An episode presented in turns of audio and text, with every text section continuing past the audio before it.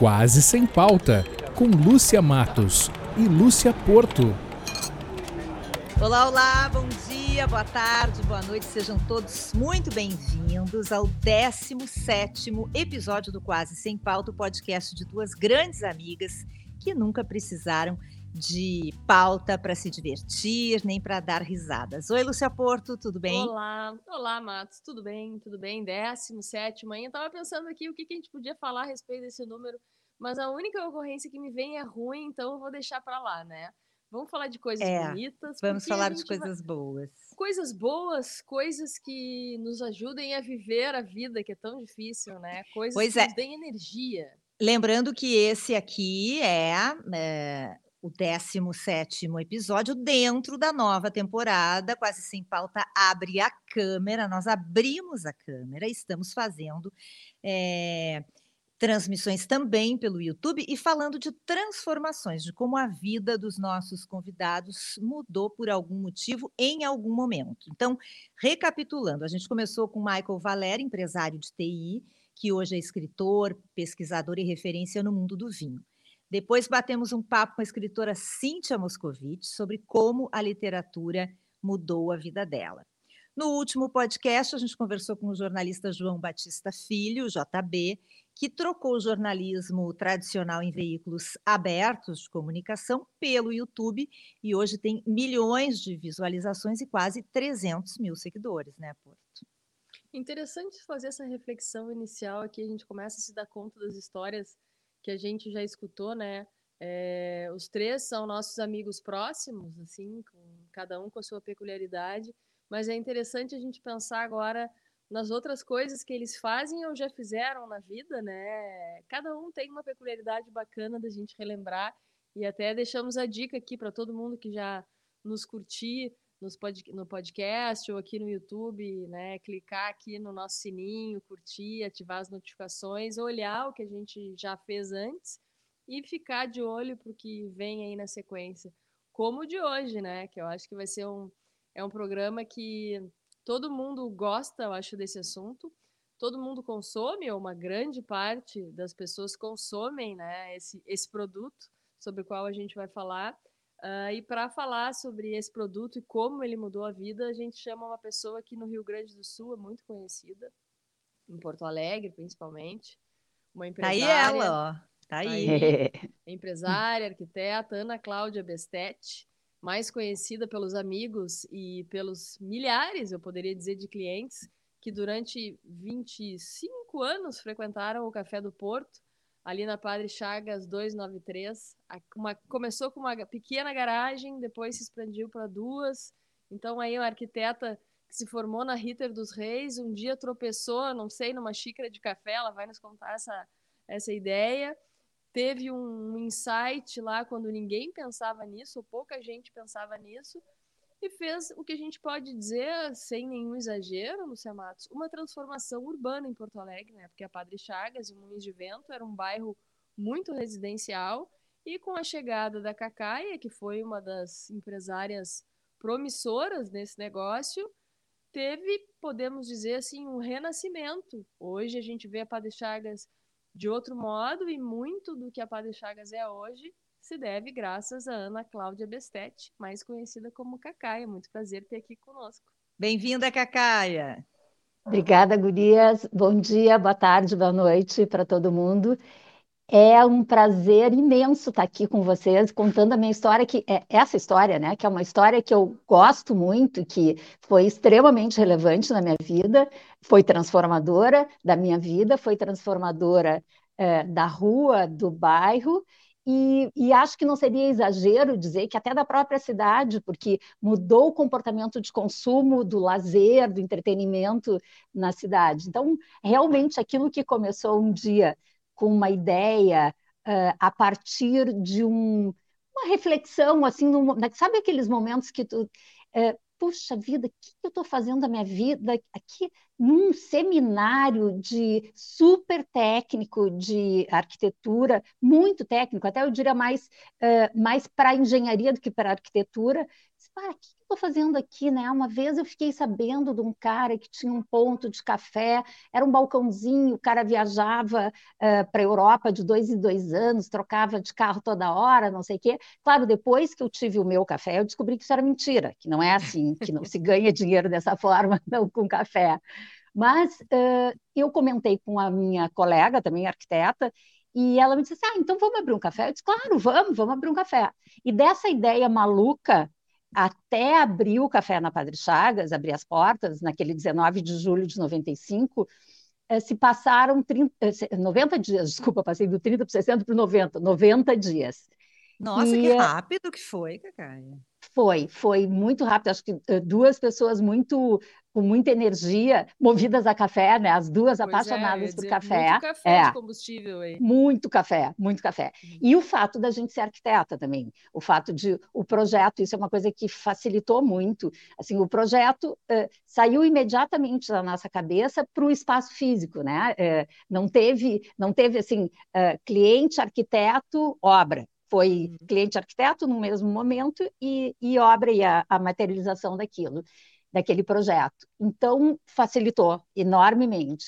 A, a decisão do, do ponto, de, o fato de ser na Padre Chagas, é, é bastante curioso, porque quando a gente estava pensando, uh, uma coisa era muito clara para mim, que deveria ser abrir uma cafeteria numa época em que não, não havia esse hábito de frequentar cafeterias, tinha que ser num local onde tivesse uh, um misto de atividades, residencial, comercial e de serviços. E aí, lembrando de duas ocasiões que eu estive, uma vez era esperando o resultado de um exame, e a outra de um, uma, uh, esperando uma consulta médica que estava atrasada, eu lembrei que eu estava na Padre Chagas, ambos, uh, essas, ambas, uh, ambas essas situações foram na Padre Chagas, e que eu queria tomar um café, e enquanto esperava, e não tinha. E eu lembrei disso, fui para Padre Chagas, comecei a caminhar por ali, e uma coisa que foi determinante também, é que nós não tínhamos recurso para comprar um ponto comercial. Então, eu olhando, vi que tinha uma garagem, e a ideia era fazer uma coisa pequenininha, aconchegante e tal. E por Pensando fim. Pensando em trocar de carro todo ano, que nem aquele cara que sabia, uma garagem e tal. É, é eu ainda estava iludida com essa história uhum. que eu tinha ouvido falar. Entendi. Mas, enfim, aí ac acabou acontecendo naquele 19 de julho uh, da gente inaugurar o café numa garagem, que durante a obra se transformou numa garagem dupla, porque eu achei muito pequeno o espaço e, e tinha um espaço, não tinha um espaço, tinha um aterro do lado. E aí, eu, durante a obra, escavei aquele aterro e inaugurei com aqueles 35 metros quadrados que, que vocês conheceram lá do início, né? Que depois eu sempre brinco que eu aluguei uma garagem para um carro, inaugurei para dois, e depois virou uma garagem para três carros e um caminhão, porque tinha um espaço profundo assim. Uhum. Pô, uma baita história. Agora tu contaste uma coisa que eu reconheço que eu não sabia. Inicialmente, tu tinhas uma sócia? Sim, sim, de uma sócia, colega arquiteta também. Uhum, uhum. Também maníaco por café que nem tu. Ô, Cacaia, por café. Mas tu chegasse a trabalhar como arquiteta, assim, de ter um escritório, tu estava, assim, digamos assim, em plena carreira como arquiteta e urbanista e resolveu abrir um café, e em princípio esse café ia ser um, um, um plano B, ia ser um, um, segundo projeto, ou tu já abriu com a ideia de virar empresária, dona de, de, de um espaço assim? É, não, assim, na realidade eu tinha escritório, eh, mas o, o meu escritório estava tá, ainda muito uh, instável em termos de, de, de trabalho, enfim. E eu tinha dois filhos adolescentes para criar sozinha, e eu disse: não, eu preciso ter uma atividade, uma segunda atividade que eu possa não estar tão presente. Olha a ilusão, que eu possa não estar tão presente e que, e que seja um complemento de renda. Naquele é. momento é. muito, muito complicado, dois filhos adolescentes, homens, dá bastante trabalho. E, e aí. Nossa! É... Quem tem sabe, né? Nossa. E, e aí foi essa, foi essa história. Assim, eu, eu abri o café como uma segunda atividade. Com o passar do tempo, ela foi, eh, foi, isso foi muito lentamente, foi acontecendo lentamente. É, eu fui precisando me dedicar mais ao café, mas ao mesmo tempo era uma atividade muito prazerosa, porque o contato com as pessoas, isso é uma coisa que, que eu acho, assim, para mim, não tem preço. E é o que eu sinto falta hoje. Né? Tem várias coisas que, que eu não tenho a menor saudades, mas uh, essa questão assim do convívio com as pessoas diário é, é, é maravilhoso assim para mim.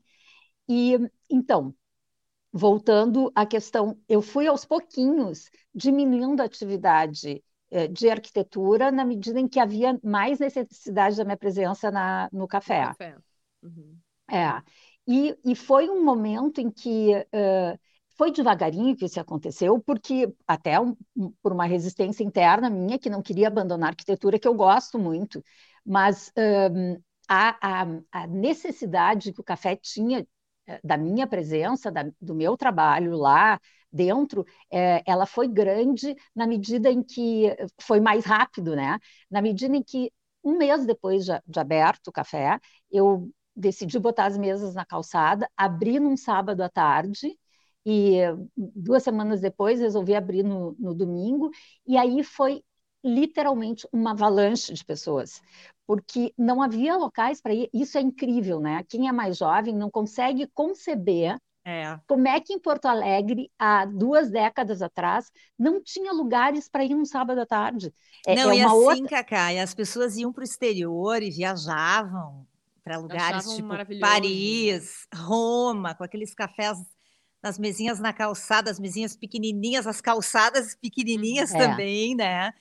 E, e aí ficavam encantadas com aquilo e chegavam aqui, não tinha aquilo ali, mas também nunca ninguém pensou em, em montar um, um negócio assim. Como é que foi a reação das pessoas, hein?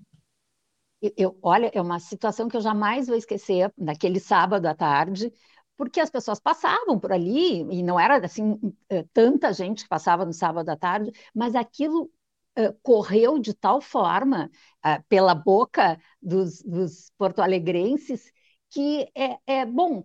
Eu tive que pedir para as pessoas: uh, olha, eu vou, vou, demorar um pouquinho para servir o café, porque eu tenho que lavar a louça, não dar conta do volume de pessoas.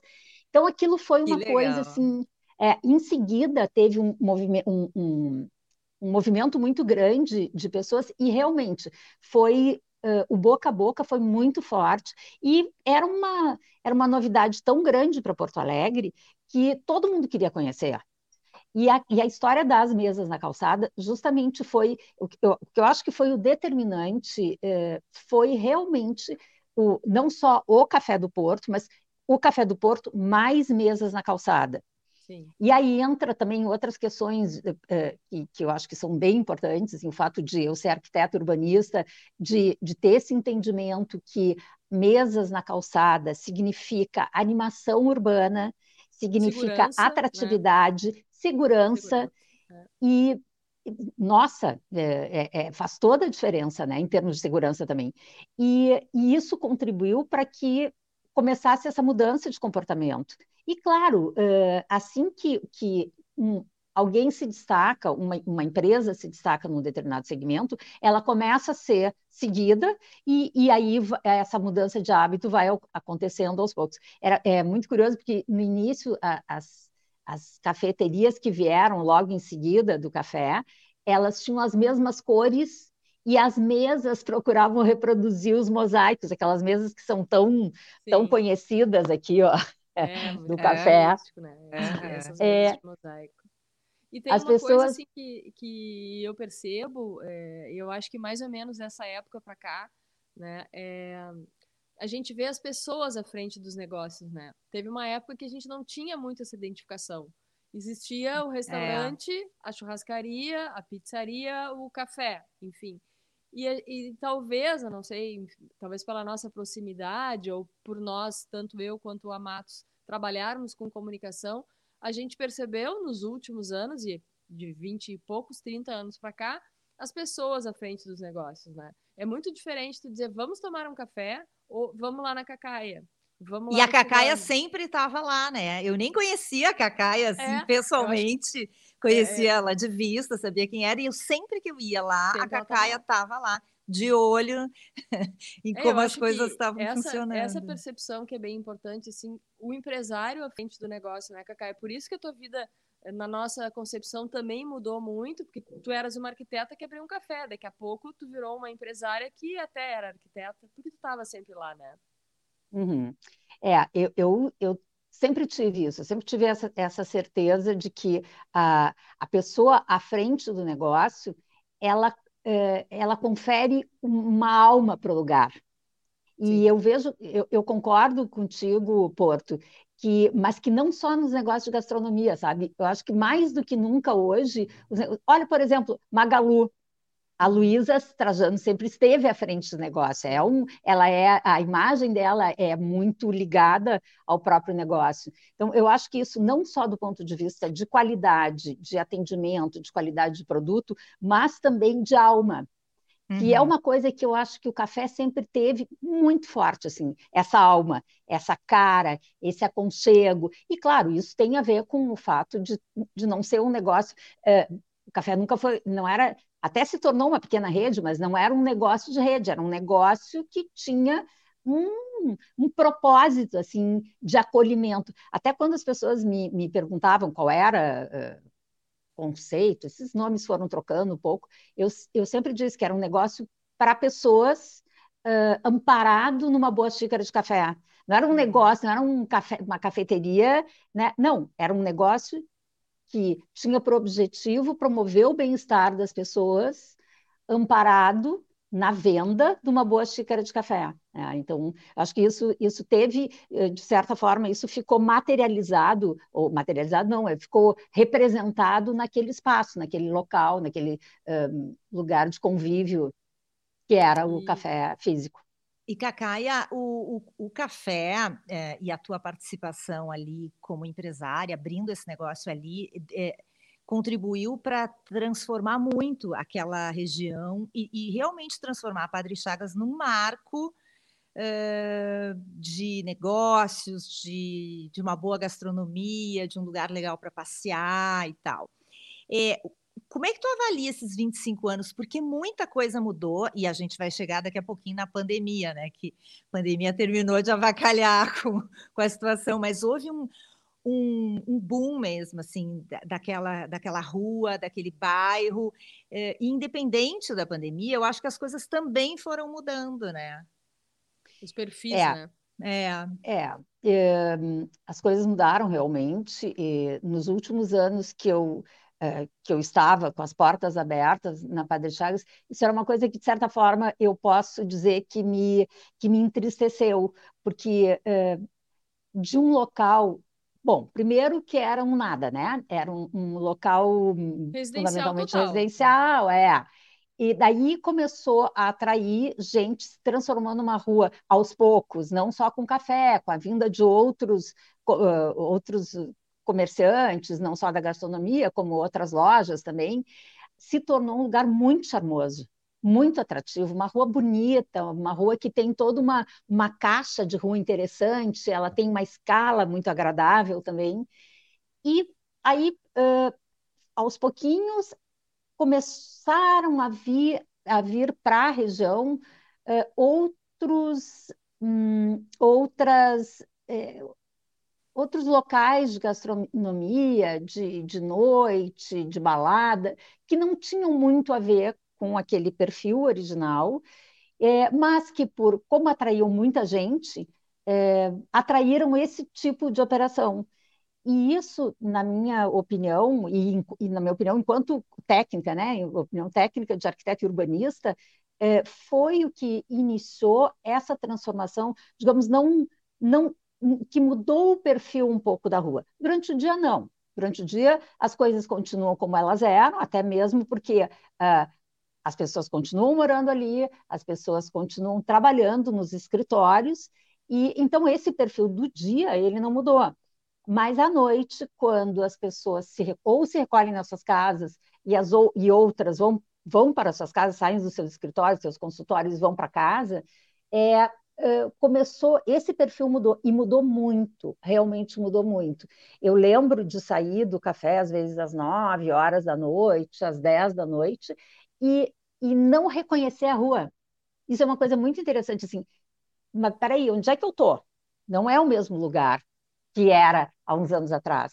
Então, de fato, eu acho que isso é um problema que acontece na, nas grandes cidades e, e, a gente tem vários exemplos, né? E, e é muito difícil de controlar. Não, na realidade, assim, não existe controle sobre isso, né? É o Dentro do natural da cidade. É, o... né? é, é, isso não há. Eu até vejo assim que, por exemplo, Barcelona, que é um lugar que que eu conheço bem, porque meu filho morou lá há muitos anos, é, Barcelona tem algum tem alguns uh, algumas ferramentas de controle sobre a questão urbana que, na minha opinião, são bem interessantes. Por exemplo, se, uh, se eu quiser abrir um café em Barcelona, eu tenho que ir no ayuntamento, tenho que ir na prefeitura local e saber onde eu posso abrir. Por exemplo, local que todo mundo conhece, a cidade antiga, os bairros Gótico, Borne e tal, ali não é possível abrir. Só consegue comprar de algum local que já exista, porque há uma saturação. Então, existe um controle do Estado aí que eu acho que é positivo embora mas, eu não seja favorável ao controle do Estado, mas, mas nesse caso eu acho que ela é positiva, porque é, ela mantém os negócios, ela ajuda na manutenção dos negócios, dos bons negócios, né? Sim, é não concentra que... tudo numa região, né? é mais ou menos Exatamente. o que a gente tem no mercado público hoje em Porto Alegre, né? Ninguém compra lá, a não ser uma troca, né? A, a não ser uma troca, exatamente. É. é. Isso funciona e, bem. É. Mas agora. Pode hum. seguir, pode seguir. Não, uh, não, o que eu ia, o que eu ia comentar é que uh, a gente falou, falou meio pouco sobre o café, né? Uhum. E eu acho que tem uma coisa muito interessante que nesses, nesse período todo que, bom, desde o início, desde a abertura do café até hoje, eu, o, o, cenário de consumo de café também mudou bastante. E, e mudou muito para melhor no, no Brasil.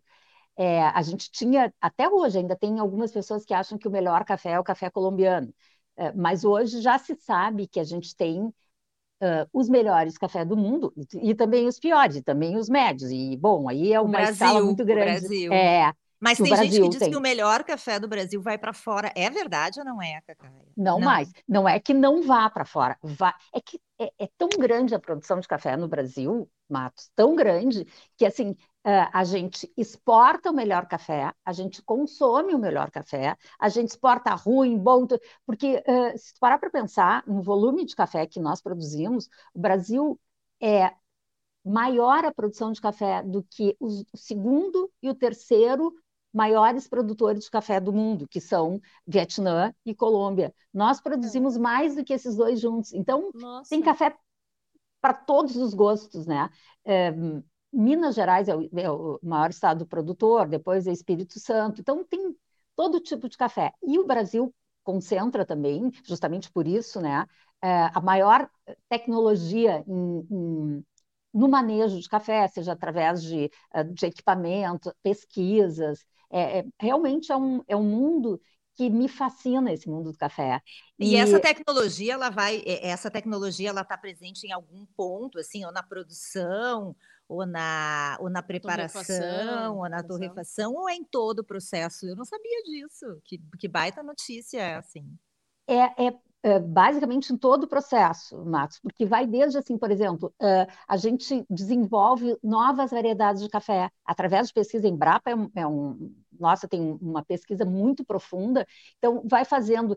Aí eu não entendo muito né, da parte de, de biologia, sei lá o quê, mas uh, uh, através de enxertos e coisas vão criando novas variedades e variedades muito bah, saborosíssimas, maravilhosas e que são exclusivas nossas, né, que são únicas nossas. Bom, então entra tecnologia nisso, entra tecnologia no manejo da, da, da lavoura também, desde o plantio, uh, aí assim, como é que é colhido esse café? Gente, tem máquinas incríveis, assim, eu, eu conheci já faz bastante tempo uma máquina que assim, para fazer a seleção de...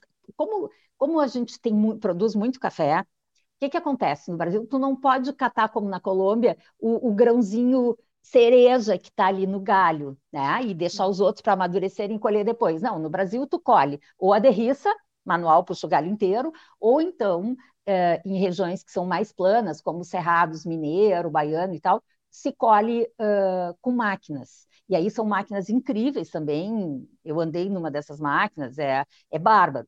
E aí o que acontece? Colhe muita coisa e colhe grão maduro, grão que passou do tempo e grão verde. E aí vai para essa selecionadora, que é onde entra altíssima tecnologia. Ela é uma mega esteira que deve ter uns 3 metros de largura, se despeja o café ali, e através de tiros de ar comprimido pela leitura da cor do grão do café, ela vai separando.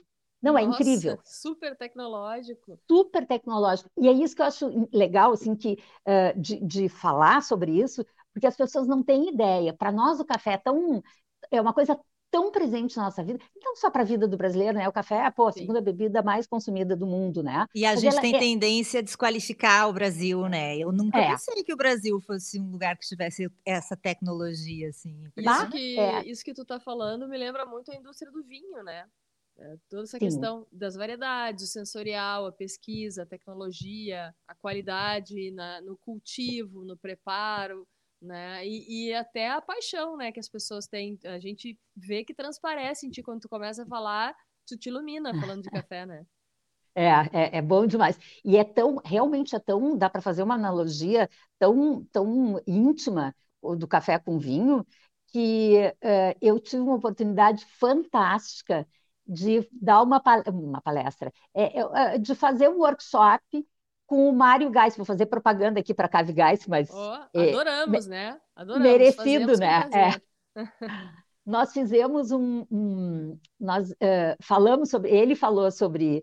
Graças a Deus eu falei primeiro sobre café e ele depois sobre vinho, porque senão eu ia ter ficado tão envergonhada de, de falar depois dele que acho que não teria saído nada. Mas é muito interessante porque dá para fazer um paralelo muito muito íntimo realmente entre o café e o vinho. E, e são, acho que sim, eh, Porto, tu tem toda a razão. É, é apaixonante. Esse mundo do vinho, esse mundo, eu, eu te entendo, esse mundo do vinho e o mundo do café são, são realmente uh, bárbaros. E eu Agora, acho que dá para. O hum. Cacaia, hum. o, o, o, o, café, tu, a gente falou primeiro na, na parte da. Bom, tem a parte da produção, tem a parte da colheita, da torrefação, mas tem a parte do preparo é, qual é a, a, importância assim de ter a técnica no final dessa cadeia do café, né?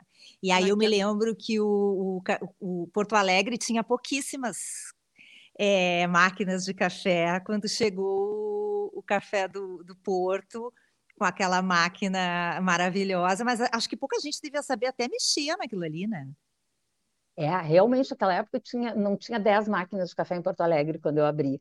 Era, ninguém nunca tinha ouvido falar na palavra barista. Pois era, é, era uma é. coisa muito maluca. Hoje, ser barista é uma profissão super bacana, glamurosa e tal. E na época não tinha nada, nada. Então, assim, o que a gente fazia era extrair um café da máquina. Então, uhum. o, a, a pessoa que colocava a máquina para nós ia lá, nos ensinava e tal, e ponto não se sabia nada, nada a, a respeito disso. Claro, com o passar, com o passar do tempo, uh, foi a, a, profissão foi sendo desenvolvida. Eu até, uma coisa curiosa, eu ajudei a escrever a regula a, o texto da regulamentação da profissão de barista, porque isso aconteceu Hum, se a minha memória não me, não me falhar, eu acho que foi 2002, 2003 por aí que a profissão foi regulamentada. Ou seja, que tu podia botar na carteira de trabalho de alguém que ela era barista. Até então não tinha, né? Porque não super era regulamentado. Nova essa profissão, né? E, é, onde é que tu foi buscar é, especialistas para fazer esse treinamento, assim, na tua equipe? No centro do país, que é onde tem, né, onde é, é região de produção, região de, de uh, onde se pesquisa. Bom, tudo está relacionado ao café, tudo está no centro do país. Curiosamente, por isso o café foi reconhecido pela BIC como a primeira cafeteria com essa com essa uh, característica de ser um local de ponto de encontro uh, amparado numa boa xícara de café, mas o resto todo acontece, acontece sempre aconteceu né? na, na região produtiva, que é uh, nas regiões produtoras, que são São Paulo, Minas, e, e foi lá que, juntamente, isso foi um processo que aconteceu uh, em toda a cadeia ao mesmo tempo, né? alguns produtores de cafés se deram conta que produzir café especial era mais vantajoso do que seguir produzindo commodity, café que tu puxa do galho e vende de qualquer jeito, bica corrida, como se chama, né? Uhum. Então começa, começou esse processo de valorização do café, de, agregar, de agregar então um, um, valor mesmo, né? E, e, aí e o pessoal começou a se dar conta que na xícara de café tu consegue ter um ganho muito maior e tu consegue vender para aquela cafeteria ou para a pessoa que vai consumir o café em casa um café de mais qualidade. E então uh, ao mesmo tempo que os produtores desenvolviam a, o, seu, o seu produto a, no manejo da lavoura e no beneficiamento e tal do café, as pessoas que estavam mais na ponta e uh, que eram as cafeterias começaram a desenvolver os seus, os seus profissionais também. Sim, então eu fiz tinha que saber por... lidar com esse produto, né? É, é, e explorar também a capacidade que, a, que a, a máquina de café te permite, né? Uma máquina de café expresso te permite. Uhum. Porque dentre todos os modos de preparo, a, a, o expresso é o que envolve também mais tecnologia, né? Porque é uma máquina, pô, custa o preço de um carro, uma máquina de café expresso. Mas isso então, que você está falando é tanta coisa que a gente não faz ideia que envolve, né? a, gente pensa, é, o consumidor pensa, vamos tomar um cafezinho e não pensa em tudo que é. envolve. Agora, é, houve um momento, certamente, né, depois desses 25 anos de café, que tu pensou, por algum motivo que tu ia ter que parar. Algumas coisas que tu já antecipasse pra gente, a mudança de público, a mudança de momento e tal. A pandemia, talvez, né? É, e aí que eu ia chegar, assim, a pandemia chegou e foi mais ou menos ali que tu tiveste essa, digamos, essa outra revolução também, a gente pode dizer, não tecnológica, mas digital na tua vida com o café, né, Cacaia? Conta pra gente isso aí um pouquinho. Pois é, essa, essa ideia do digital já vinha sendo amadurecida na minha cabeça há algum tempo, mas não estava madura ainda, ela estava acontecendo lá, e uh, dentro do meu cérebro. E não, eu não tinha feito nenhum movimento realmente em direção a isso. Né? Só que, somado a esses fatores que a gente conversou antes, da mudança de perfil, somado também uh, a um cansaço uh, em relação às dificuldades, porque ter um negócio pequeno no Brasil é muito complicado. Oh, é muito é difícil, é muito difícil. Os desafios são enormes, enormes. Eu, eu me vejo uh, assim com, com capacidade mesmo de abrir negócio em qualquer lugar do mundo, porque quem teve uma experiência no Brasil tem competência para abrir em qualquer lugar. E assim, o valor, o valor das locações na Padre Chagas que atingiu valores assim que não, que não espelhavam a realidade. É, as dificuldades com o pessoal, que isso é uma coisa também muito interessante, assim, nos primeiros 10 anos, 10, 12 anos do café, uh, é o, o, o, tipo de, de profissional que se encontrava no mercado, ou de pessoas com determinados valores, que a gente conseguia transformar em profissionais, isso sempre foi uma coisa que me agradou muito, pegar a pessoa com a página em branco e treinar, desenvolver e transformar essa pessoa num profissional uh, qualificado para o mercado. Né? Isso lá na, naquele momento, nos anos iniciais, a gente tinha um tipo de pessoa diferente no mercado, pessoas que queriam aprender. Nos últimos anos, isso mudou completamente. Uh, as pessoas não queriam uh, aprender achavam que sabiam tudo, não queriam se frustrar com nada, é impressionante isso, assim, a, a dificuldade de frustração que os jovens de hoje têm, que né, isso já vem de alguns anos. Então, também isso mudou, isso mudou a relação uh, que eu tinha também com, com, com o pessoal que trabalhava, uh, tanto que lá no início eu tive funcionários que mais vários de mais de década que trabalharam comigo. E nos últimos anos isso não era, isso era exceção. O que antes era regra virou exceção. Então isso também foi uma coisa que dificultou muito, uh, que foi pesando. Na verdade foi pesando. Então eu não tinha ideia o quão cansada eu estava até que chegou a desculpa da minha vida, que foi a pandemia. Então, eh, não dá para dizer que a pandemia tenha sido uma coisa positiva de forma alguma, mas ela serviu de realmente de desculpa para que eu uh, tomasse a decisão de fechar as portas. E ao, ao mesmo tempo que veio essa decisão, um, eu lembro, eu, eu pensava pô, mas é, é uma marca muito forte, o café é muito conhecido. Uh, lembro até de algumas conversas contigo, Porto, sobre isso. E, e aí foi, e tu me deu muita força para isso nesse momento, muita força, foi muito importante. E aí que eu tomei a decisão de, de mudar para esse mundo digital. É, eu me sinto ainda engatinhando nesse mundo.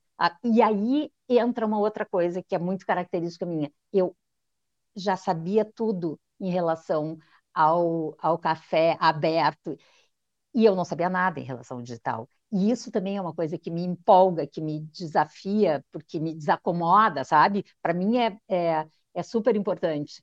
Então está sendo. descobre coisas todo dia, né? Esse mundo todo digital. Dia. A gente é que nem a gente caiu, fazendo é. esse podcast, né, Porto? A gente caiu de paraquedas nesse mundo digital e estamos gostando do brinquedo, porque também uh, a gente estava avaliando no início, uh, cada dia a gente vai ouvindo uma pessoa diferente e o que a gente quer fazer é quem nos escute também reflita com essas coisas, né? São pessoas que, em, em, pontos determinados da vida, não necessariamente todas com a mesma idade, algumas mais moças, outras mais jovens, outras nem tanto, vão mudando aquilo que elas escolheram fazer e estão sempre aprendendo. Isso que tu falou é o que nos move. A Matos disse isso um dia desses. A gente é, é movido por essa vontade de cada vez aprender mais, né? A gente nunca vai saber tudo, é lógico, né? É, é. E isso onde é, é que bom. as pessoas te acham agora? Porque se a gente quiser comprar o café do Porto, tem onde? Bah, muito fácil. Hum. No, no site do café, www.cafedoporto.com.br, tem o clube de assinatura ali dentro, uh, as pessoas vão poder entender melhor. Ó, vou fazer uma propaganda, tá? Esse aqui olha é o. Toco, olha o toco. Ai, ui. Esse Mas, aqui é o, Cacaia, é o isso, é, hum. isso é muito legal. Eu acho legal a gente falar também sobre isso. Já, tam, já a gente já tem que ir indo para o encerramento, assim, né? Mas é muito importante a gente falar sobre isso, porque isso foi uma coisa também positiva que a pandemia trouxe, né? É, a pandemia provocou transformações ou acelerou transformações, né? Aí depende. Acho que talvez fosse um caminho a ser seguido, assim. Mas essa questão das caixas de assinatura, dos box de assinatura, é uma coisa que bombou durante a pandemia. E eu acho que é por aí também o teu caminho, assim, né? Que é, é entrar para esse mundo, né? E, e, esse hábito veio para ficar, porque, na verdade, se a gente parar para pensar, que coisa mais confortável que é tu receber na tua casa é, vinho, café, livro, seja lá o que for, né? E ainda uh, eu, eu, com essa história de sempre querer uh, promover o bem-estar e surpreender as pessoas, uh, no nosso caso, tem um mimo que é uma surpresa todo mês, tem aquele café, porque tem o café do Porto e tem o café surpresa, que todo mês é um café diferente, todos eles cafés especiais, cafés de altíssima qualidade e tal. E tu, tu, tu recebe na tua casa, uh, vou falar agora do café do Porto, né? É, recebe um box, abre ali, aí tem 250 gramas de café do Porto, tem 250 gramas de um café diferente que tu vai experimentar para até para conhecer, tem uma parte pedagógica aqui, até para conhecer as diferentes claro, variedades é. e sabores. sensorial, né? Exato, exatamente, é. é. E ainda vem um mimo ali que seja uma caneca, teve canecas lindas, as primeiras foram da Maldô, né? Que são aqui, belíssimas. A Maldô, que fez a nossa marca linda também do Quase É na Maldonado. Né? Grande designer. Né? Ela é muito é, boa, né? Lúcia Matos, infelizmente a gente tem que ir para o encerramento. Vamos fazer aquele bate-bola com a Cacaia? O que, que tu acha? Tá, acho Vá legal, mas, mas antes do bate-bola, eu, eu, eu, quero que ela nos ensine, ensine a gente, quem está ouvindo, quem está vendo, a preparar um bom café. Porque não adianta eu receber a tua caixa maravilhosa, Cacá, e botar, preparar errado, é, botar água mais quente ou mais fria. Qual, dá, dá assim uma aula básica para gente. Escalda a xícara, não escalda a xícara. tá, olha só. E esse, pode, esse negócio não vai terminar nunca, esse programa, viu? Porque tem vários uh, métodos de preparo, tá, não, Matos? Mas então, o basicão para quem tem só em coador. casa uma chaleira. É, um para quem não tá. tem uma, um equipamento, é. assim, é. né? Bom, é bom ter a chaleira, é bom ter o suporte, o porta-filtro, né? E o filtro. Na, na, ausência do filtro, pode usar uma meia também, não tem problema, né? Usada, Usada. Tem que ser limpa, né? Tem que ser limpa. Preferência limpa, é. Mas então, isso, um, esquenta a água, deixa, não deixa ela ferver, deixa no ponto do chimarrão, ou se ferver, deixa parar um pouquinho, ou então, se ela está fervida, tu faz, que talvez seja a melhor dica, tá? Tu coloca, não põe, prepara lá o teu o recipiente, a jarrinha que vai receber o café, o bule, uh, o porta-filtro, o filtro, e não põe o café.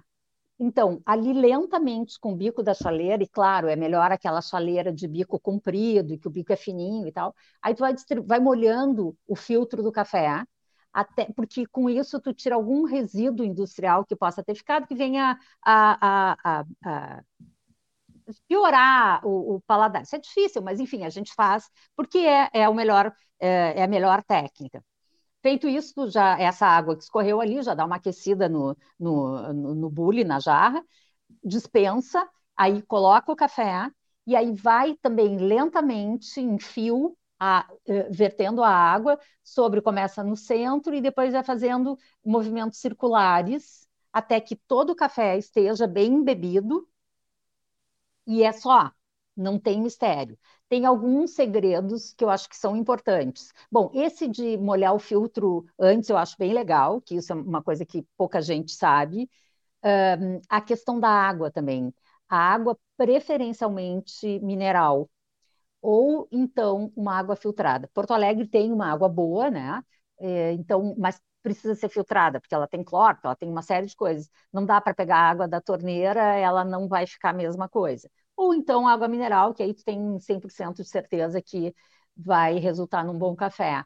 Hum. E, e, e, o que é fundamental é o produto, né? Então, até respondendo uma pergunta, Matos, que tu, tu me fez antes, uh, a gente não consegue pegar um café ruim, que teve um manejo ruim ao longo da cadeia toda, e transformar na, na xícara num bom café.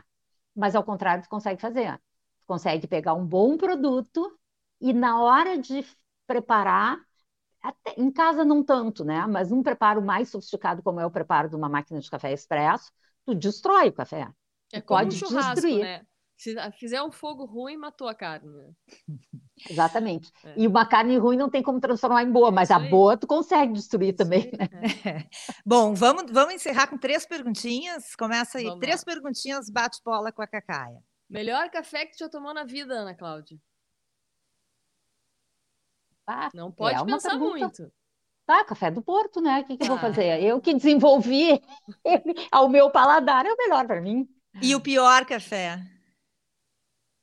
Qual ou onde? É.